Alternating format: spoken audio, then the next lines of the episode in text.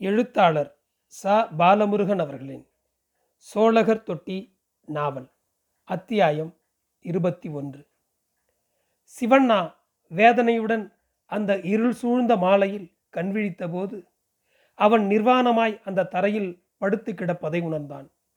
உடம்பு முழுவதும் தடிகள் தசைகளை பதம் பார்த்த தடயங்களிலிருந்து நான்கு போலீசார் வட்டமாக அவனை சுற்றி நின்று அவன் மயக்கமடையும் வரை அவனை தாக்கியது நினைவுக்கு வந்தது.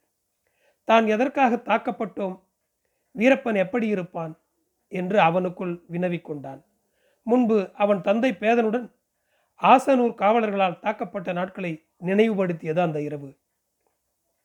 ராஜுவின் மீது கடுமையான கோபம் சிவண்ணாவிற்கு வந்தது. அந்த வேசி மகன் தன்னை திட்டமிட்டு பழிவாங்கி விட்டான் என உணர்ந்தான். இந்த போலீஸ்காரர்களிடம் எப்போதும் நட்புடன் இருப்பது எதிரியாயிருப்பதை விட ஆபத்தானது என தனக்குள் கூறிக்கொண்டான். தான் இங்கே இழுத்து வரப்பட்டதில் தனது தொட்டியினர் மிகுந்த வேதனை அடைந்திருப்பார்கள் என்று எண்ணிக்கொண்டு எழுந்து உட்கார முயன்றான். தடுமாறி முழங்காலுக்கிடையே தலையை வைத்துக் கொண்டான். இந்த தலைமலை இன்ஸ்பெக்டர் தன்னை எந்நேரமும் சந்தேக கண் கொண்டே பார்த்து சரியான நேரத்தில் வேலையை காட்டிவிட்டான் என்று மனதுக்குள் எண்ணினான். அப்போது அந்த அறையின் கதவை திறந்து வழுக்கை தலை போலீஸ்காரன் தலையை நீட்டி டேய் கஞ்சி தராங்க வாடா என்றான். சிவண்ணா மெல்ல எழுந்து நிற்க முயற்சித்தான். அவனது கால்களில் வீக்கம் கண்டு வலி உச்சந்தலையை இழுத்தது. தடிகளால் அடிபட்டதால் பாதங்கள் கன்றி போயிருந்தது. ஒவ்வொரு அடி எடுத்து வைக்கும் போதும் மீண்டும் தடியால் தாக்கப்படுவதை போல உணர்ந்தான். தடுமாறினான். அப்போதுதான் தான் ஆடையின்றி கிடப்பதை உணர்ந்து பக்கத்தில் கிடந்த வேட்டியை எடுத்து கட்டிக்கொண்டு வெளியே வர முயன்றான். தான் வழி அனுபவிக்கத்தான் தன்னை வெளியே வரச் சொல்கிறார்கள் எனவும் நினைத்தான். அப்போது பக்கத்து அறையிலிருந்து புட்டனை அழைத்து வந்தார்கள். அவன் நொண்டி நொண்டி வெளியே வந்தான். சிவண்ணாவை பார்த்ததும் ஓவென்று கத்தினான். புட்டனின் பிடரியில் ஒரு அடி கொடுத்தான் ஒரு போலீஸ்காரன். புட்டன் பின் அமைதியானான். சொந்தக்கார பாசமா? என்று கேலியாக சிரித்தான் வழுக்கை தலை போலீஸ். பின் இந்த குண்டாவை எடுத்துக்கிட்ட போய் கஞ்சி வாங்கிக்க என்று ஒரு அலுமினிய குவடையை கீழே வைத்தான். புட்டன் அந்த குவளையை அவனது வலது கையின் ஆள்காட்டி விரல் பெருவிரலால் தூக்க முயன்றான்.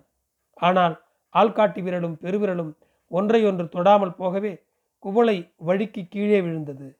வழுக்கை தலை போலீஸ் டேய் தூக்குடா குண்டாவ. கம்பி கட்டின பெருவிரல் எப்படி வேலை செய்துன்னு பார்க்கலாம் என்றான். மீண்டும் குவளை கீழே விழுந்தது. பெருவிரலை ஆள்காட்டி விரலால் தொடச் சொன்னான். புட்டனின் பெருவிரல் வளைந்து மோதிர விரலை தொட்டது. அதற்கப்பால் சிறிது அசைந்தாலும் வலி தாங்க முடியாததாக இருந்தது. கை நடுங்கியது. இனிமே உன்னால் எதையும் பெருவிரலால் பிடிக்க முடியாது. நாலு நாளாக பெருவிரலை வளைத்து மணிக்கட்டோட கட்டினதோட மகிமை இது. தாய் வழி எந்த துப்பாக்கியை நீ பிடிப்பீங்க? எந்த கையால் அரிசி வாங்கி கொடுப்பீங்கடா? என்று அவனை முறைத்தான். புட்டன் அவனது இடது கையால் குவடையை தூக்கி கொண்டு தன் வலது கையை பார்த்து அழுதான்.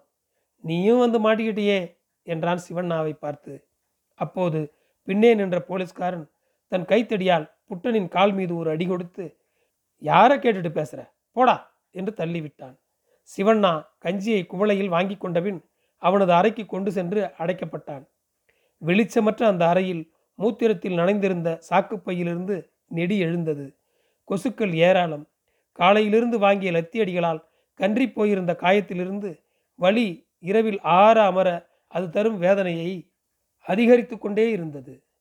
உடல் வலி என்பது தசையிலிருந்து வெளிப்படாமல் எலும்புக்குள்ளிருந்து வருவது போல உணர்ந்தான்.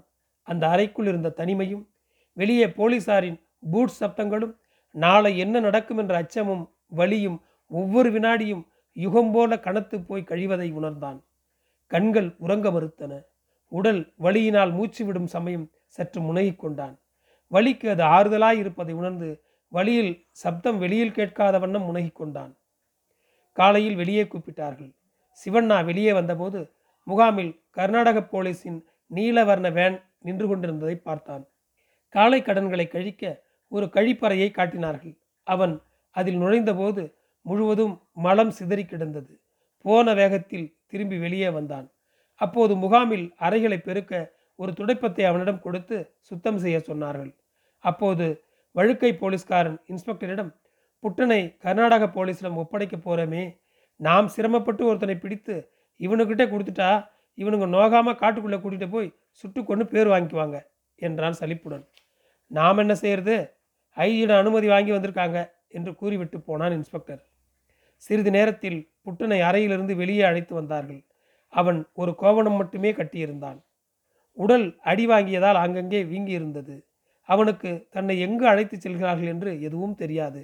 ஆனால் நிச்சயம் திரும்பி வர முடியாத இடத்திற்கு போகிறோம் என்பதை உணர்ந்திருந்தான். அவன் வேனில் ஏறும்போது சற்று தூரத்தில் நின்று கொண்டிருந்த சிவண்ணாவை பார்த்து அவனின் கையை நீட்டினான். சிவண்ணா புட்டனின் அருகில் வேகமாக வந்தான். இருவருக்கும் இடைவெளி வெகுவாக குறைந்தது. அப்போது போடா போலி மக்கா என்று திட்டி வேனுக்குள் புட்டனை நெட்டித் தள்ளினான் கர்நாடக போலீஸ். வேனில் புட்டனுடன் சேர்ந்து நான்கு நபர்கள் இருந்தார்கள். அதில் ஒருத்தி நடுவயது பெண். வேன் முகாமிலிருந்து மறையும் வரை சிவண்ணாவை அழுத்தமாய் பார்த்தான் புட்டன். அதில் பல அர்த்தங்கள் பொதிந்திருந்ததை உணர்ந்த சிவண்ணா மறுபடியும் புட்டனை இனி எப்போது பார்ப்பது என்று வினவிக் கொண்டான். அச்சமயம் புதிதாக ஒரு ஜீப் முகாமிற்கு வந்தது. அதிலிருந்து சில போலீசார் சிறிது நேரத்திற்கெல்லாம் சிவண்ணாவை விசாரிக்க அவன் அறைக்குள் வந்தார்கள். சுற்றிலும் நின்று தடியால் விளாசி தள்ளினார்கள். அடி விழும்போது சப்தமிட்டால் வெறிகொண்டு மேலும் அடிப்பதனால் கூடுமானவரை சப்தத்தை குறைத்து கொண்டான். அடித்தவர்கள் வழக்கும்போல் வீரப்பன் எங்கே? எப்போது அரிசி கொடுத்தாய்? உனக்கு எவ்வளவு பணம் கொடுத்தான்? என்று கேட்டார்கள். வீரப்பனை தெரியாத சாமி என்பதை திரும்ப திரும்ப அவன் பட்ட அடியில் மயங்கி போகும் வரை சொன்னான். அவன் மாலையில் தனது அருகில் ஒருவனின் அழுகை குரல் கேட்டு கண்விழித்த போது தனது பக்கத்தில் நிர்வாணமாய் கிடந்தவனைக் கண்டு அதிர்ந்து அமைதியானான். கோல்காரன் கரியனின் மகன் தம்மையா கிடந்தான். சிவண்ணா அவனது தலையை தூக்கி தன் மடியில் வைத்து கொண்டான். தம்மையா அடிபட்ட வேதனையில் மலமும் சிறுநீரும் கழித்திருந்தான். அது அவனின் பின்புற புட்டத்தில் அப்பியிருந்தது. சிவண்ணா கண்ணீரை துடைத்து கொண்டு மூத்திரம் இருக்க போட்டிருந்த சாக்குப்பையை எடுத்து தம்மையாவின் புட்டத்தினை துடைத்து விட்டான். தம்மையா சிவண்ணாவை பார்த்து அழுதான். எப்போதுடா இங்கே கொண்டு வந்தாங்க? என்றான் சிவண்ணா. காலையிலே அப்பனுக்கு மருந்து செடி பறிக்கவும் நுரைக்கிழங்கு தோண்டவும் பாங்காட்டிற்கு போயிட்டு வந்தேன். வரும்போது போலீஸ்காரங்க பிடிச்சி கூட்டிகிட்டு வந்தாங்க. வீரப்பனுக்கு என்ன கொடுக்க போனீங்கன்னு கேட்குறாங்க நீ சொல்லு சிவண்ணா அவனை யாருன்னே எனக்கு தெரியாதுன்னு என்று மீண்டும் அழுதான். லத்திகள் அவன் உடலை பதம் பார்த்த தடிப்புகள் விம்மி நின்றன. சிவண்ணா தன் வேட்டியின் அடிப்பகுதியை கிழித்து தம்மையாவிற்கு கொடுத்தான். அவன் கோவனம் கட்டி கொண்டான். தண்ணீர் வேண்டுமென்று தம்மையா கேட்டான். அவனுக்கு நாக்கு வறண்டிருந்தது. சிவண்ணா கதவை தட்டினான். ஒரு போலீஸ்காரன் எட்டி பார்த்தான். தண்ணீர் வேணுங்க. பாவம் சின்ன பையன். பாவம் சின்ன பையங்க. என்றான். டேய் தண்ணி குடிச்சிட்டு சும்மா மூத்திரம் இருப்பீங்க போங்கடா. என கதவை சாத்த வந்தான். ஐயா இறக்கம் காட்டுங்க. மயக்கமாயிடாம போல இருக்கு.